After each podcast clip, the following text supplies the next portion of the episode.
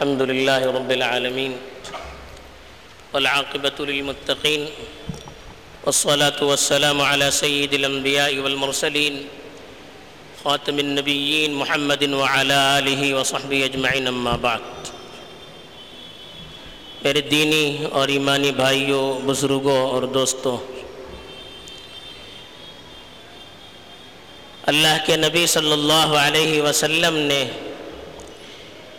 قیامت سے پہلے قیامت کو یاد کروانے والی بہت ساری نشانیاں احادیث میں بتلائی ہیں کئی ایک نشانیوں پر چند ہفتوں پہلے کئی ایک خطبات میں گفتگو کی گئی تھی۔ آج کے خطبے میں ایک اہم نشانی جو قیامت کے قریب ظاہر ہونے والی ہے۔ اور جس کا ہم آئے دن اپنی آنکھوں سے اپنے علاقوں میں مشاہدہ کرتے رہتے ہیں، اس اہم نشانی کا تذکرہ کیا گیا ہے۔ وہ نشانی کیا ہے؟ اچانک کی موت۔ حدیث میں اللہ کے رسول صلی اللہ علیہ وسلم سے نقل کیا گیا ہے۔ کہ من امارات الساعت ان يظهر موت الفجاء او كما قال علیہ الصلاة والسلام قیامت کی نشانیوں میں سے ایک نشانی یہ بھی ہے کہ اچانک کی موت بڑھنی شروع ہو جائے گی۔ ہم مسلمان ہیں، ہمارا عقیدہ یہ ہے کہ مرنے کا وقت پیدائش سے پہلے طے طور، طے شدہ طور پر متعین ہے۔ کون کب مرے گا، کس حالت میں مرے گا، یہ ساری چیزیں انسان کی پیدائش سے پہلے اس کی تقدیر میں تحریر کر دی جا چکی ہیں۔ اور یہ بھی ہمارا عقیدہ ہے کہ مرنے کے لیے نہ بوڑھا ہونا شرط ہے، نہ بیماری شرط ہے، کوئی چیز شرط نہیں ہے۔ اور یہ بھی طے شدہ چیز ہے کہ آدمی اسی حالت میں مرتا ہے جس حالت میں اس کی موت لکھی جاتی ہے۔ لیکن انسانوں کے لیے موت جب اچانک آتی ہے تو اس میں پریشانیاں پریشانیاں بڑھ جاتی ہیں۔ ایک آدمی بڑھاپے کی عمر کو پہنچتا ہے، بیمار ہوتا ہے، تو وہ اپنی موت کی تیاری بھی کرتا ہے۔ گھر والوں کا بھی ذہن بنتا ہے، جب آدمی بیمار ہوتا ہے یا بیماری حد سے زیادہ بڑھ جاتی ہے تو ان کا بھی ذہن بنتا ہے۔ موت کی خبر کو قبول کرنے کے لیے ایک طرح سے تیار رہتا ہے۔ اچانک کوئی خبر آ کر ان کر بجلی کی طرح گرتی نہیں ہے۔ ایک طرح سے وہ قبول کرنے کے لیے تیار رہتا ہے اور اس کو سہنے کے لیے بھی اس کی طبیعت اور اس کا مزاج تیار رہتا ہے۔ لیکن جو موت بغیر کسی سبب کے آتی ہے نہ وہ خود اس کے لیے تیار ہوتا ہے، نہ اس کے گھر والے اس کو قبول کرنے کے لیے تیار ہوتے ہیں۔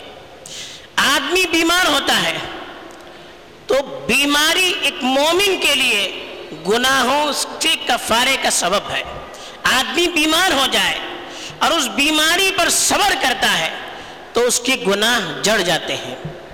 اس کی ترقی اللہ کے ہاں ہونی شروع ہو جاتی ہے۔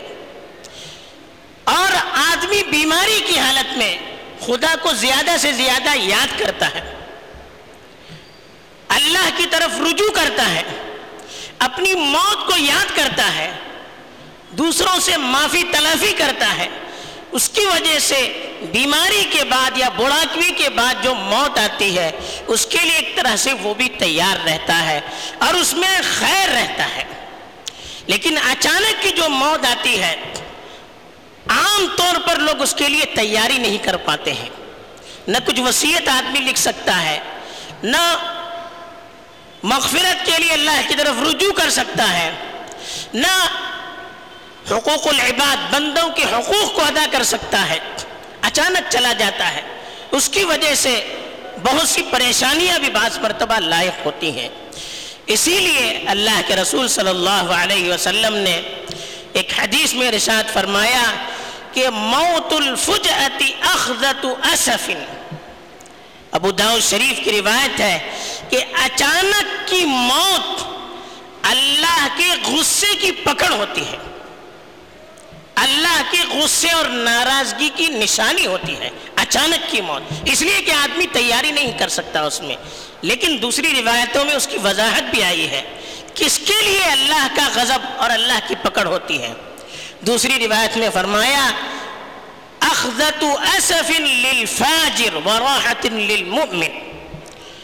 یہ جو اچانک کی موت ہوتی ہے، یہ گنہگاروں کے لیے تو اللہ کی سخت پکڑ ہوتی ہے، لیکن مومن کے لیے جو پہلے سے موت کی تیاری کرتا ہے، اللہ سے لو لگائے رہتا ہے، اپنی موت پر یقین کیے ہوئے رہتا ہے۔ اور اچھے اعمال میں وہ مشغول رہتا ہے۔ اس کے لیے تو اچانک کی موت ایک طرح سے دنیا کی پریشانیوں، مصیبتوں سے راحت کا ذریعہ بنتی ہے۔ تو اچھے لوگوں کے لیے اچانک کی موت راحت کا ذریعہ ہے۔ لیکن اکثریت چونکہ دنیا میں منہمک رہتی ہے، مشغول رہتی ہے، آخرت کی طرف توجہ دینے کا ان کو موقع نہیں ملتا ہے۔ کاروبار آدمی کا اتنا بڑھ جاتا ہے کہ آدمی پورا چوبیس گھنٹہ کاروبار کے لیے لگاتا ہے۔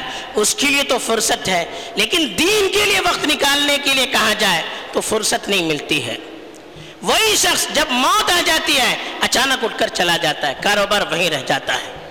آدمی نوکری کا خطرہ، نوکری اتنی اہم ہوتی ہے، ماں باپ بیمار پڑے رہتے ہیں، ان کی خدمت کے لیے وقت نکالنے کا موقع نہیں نہیں، بہت مشغول ہوں، مجھے چھٹی نہیں ملتی ہے۔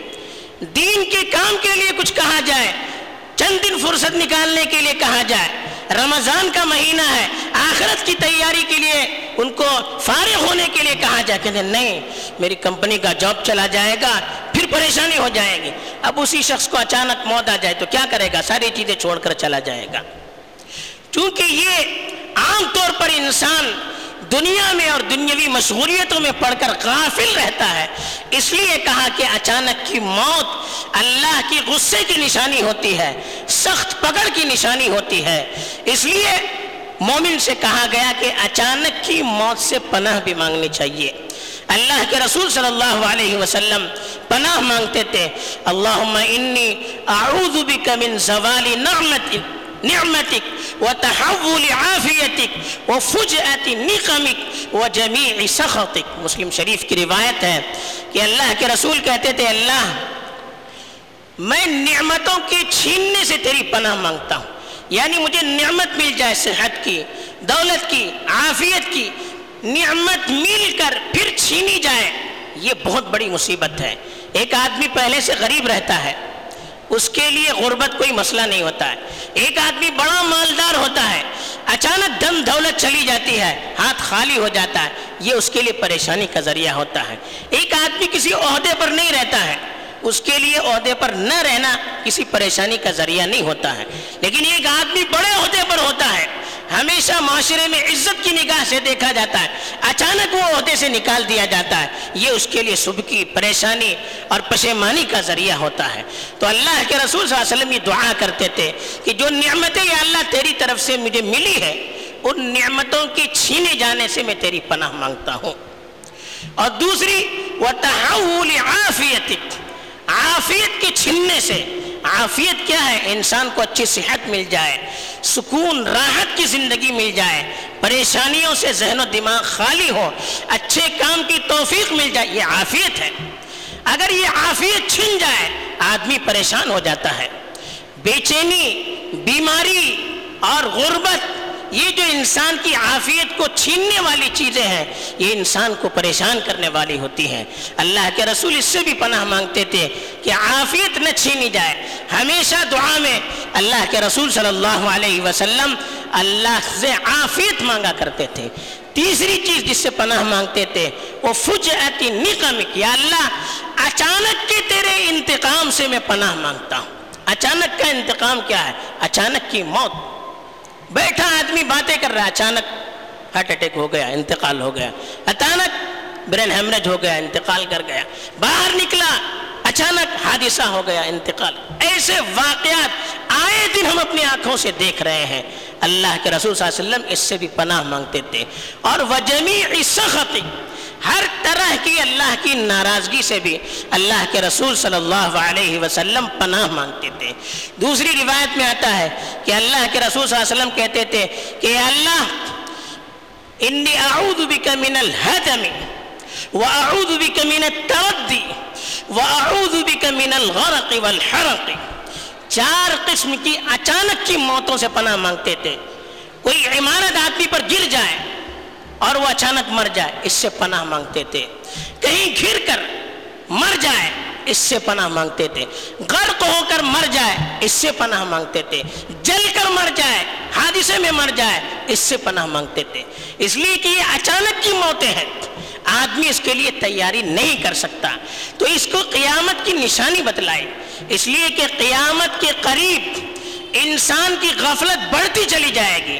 اب انسان کو اس کی غفلت سے نکالنے کے لیے اتنی ہی سخت ترین نشانی اللہ کی طرف سے آئیں گی تاکہ کم از کم ان نشانیوں کو دیکھ کر سنگ دل سے سنگ دل آدمی بھی اپنی موت کو یاد کرے۔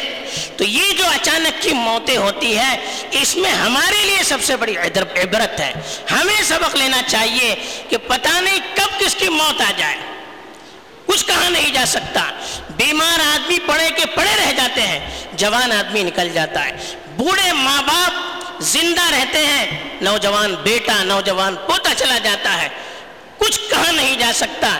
تو ان اچانک کی موتوں سے ہمیں سبق لینا چاہیے۔ ایک تو اللہ سے دعائیں کرتے رہنی چاہیے، عافیت مانگتے رہنا چاہیے۔ اچانک کی موتوں سے اللہ کی پناہ مانگنی چاہیے۔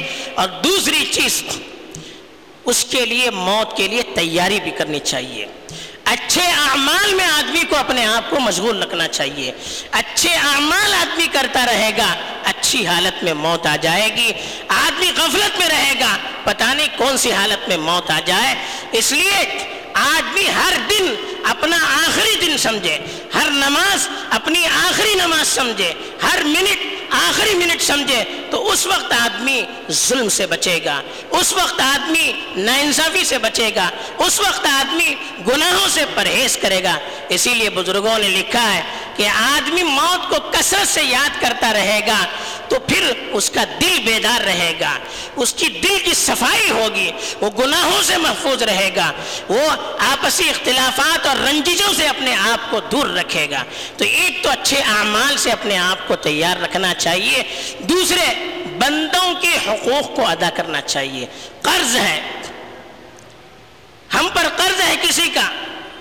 اب ہم دے نہیں رہے، اچانک موت آ جائے گی، قرض ہم پر باقی رہ جائے گا۔ اور ہم چلے جائیں گے۔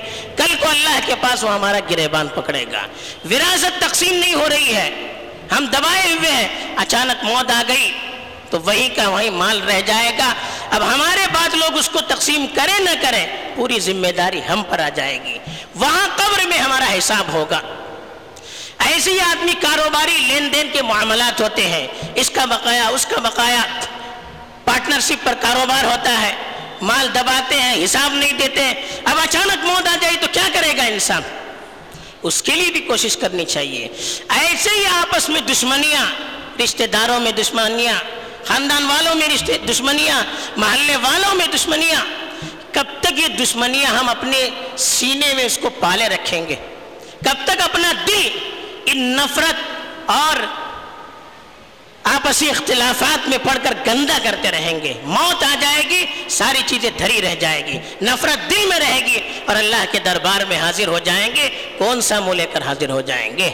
تو اس لیے اس وقت اس کی ہم کو فکر کرنی ہے، دل کو صاف کرنے کی ضرورت ہے، معافی، تلافی کرنے کی ضرورت ہے۔ آپس میں ایک دوسرے سے ملنے کی، اختلافات کو چھوڑنے کی اور ایک دوسرے سے گلے ملانے کی ضرورت ہے۔ ہم اپنے طور پر اپنی صفائی کرتے رہیں گے تو یقیناً جب موت آ جائے گی، اچھی حالت میں آ جائے گی، اللہ سے یہی مانگنا ہے۔ عافیت مانگنی ہے۔ اللہ تعالیٰ مرنے سے پہلے مرنے کی تیاری کی توفیق دے اور اچانک کی آفتوں سے ہم سبوں کی حفاظت فرمائے۔ آمین۔ و آخر دعوانا الحمد للہ رب العالمين